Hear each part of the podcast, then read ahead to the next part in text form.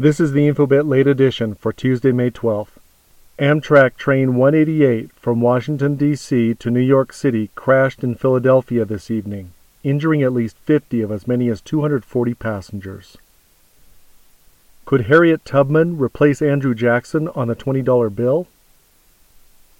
Senior officials from a South Korean spy agency said North Korea's defense minister has been executed by anti aircraft fire for disloyalty and showing disrespect to dictator Kim Jong un. The U.S. Pacific Command announced that a military helicopter has gone missing while participating in rescue efforts in Nepal after the devastating earthquake in late April. A second semi official super PAC is being formed to help Hillary Clinton and, in an unusual twist, has announced plans to coordinate with the Democratic presidential frontrunner's campaign. A strong earthquake hit Japan in the same region devastated by a major quake and tsunami in 2011. Authorities said there was no risk of a tsunami this time. Another earthquake strikes Nepal near Mount Everest, measured at 7.3 with shock waves felt as far away as New Delhi. It has resulted in the deaths of over 40 people and injured over a thousand.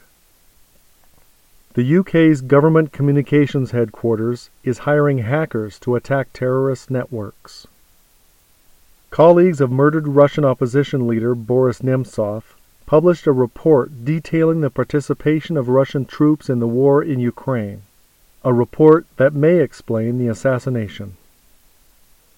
MIT has developed an algorithm to remove window reflections from pictures. Here ends the Infobitt late edition for Tuesday, May 12th.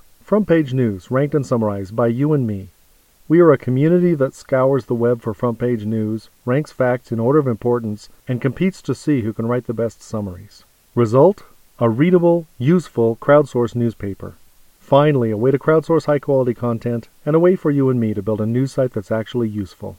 Visit Infobitt.com and become an early adopter, or join the Infobitt Facebook group, or follow us on Twitter at Infobitt. That's Infobitt with two T's. I'm Tim Chambers, TBC0 on Twitter. Wherever you go, there you are.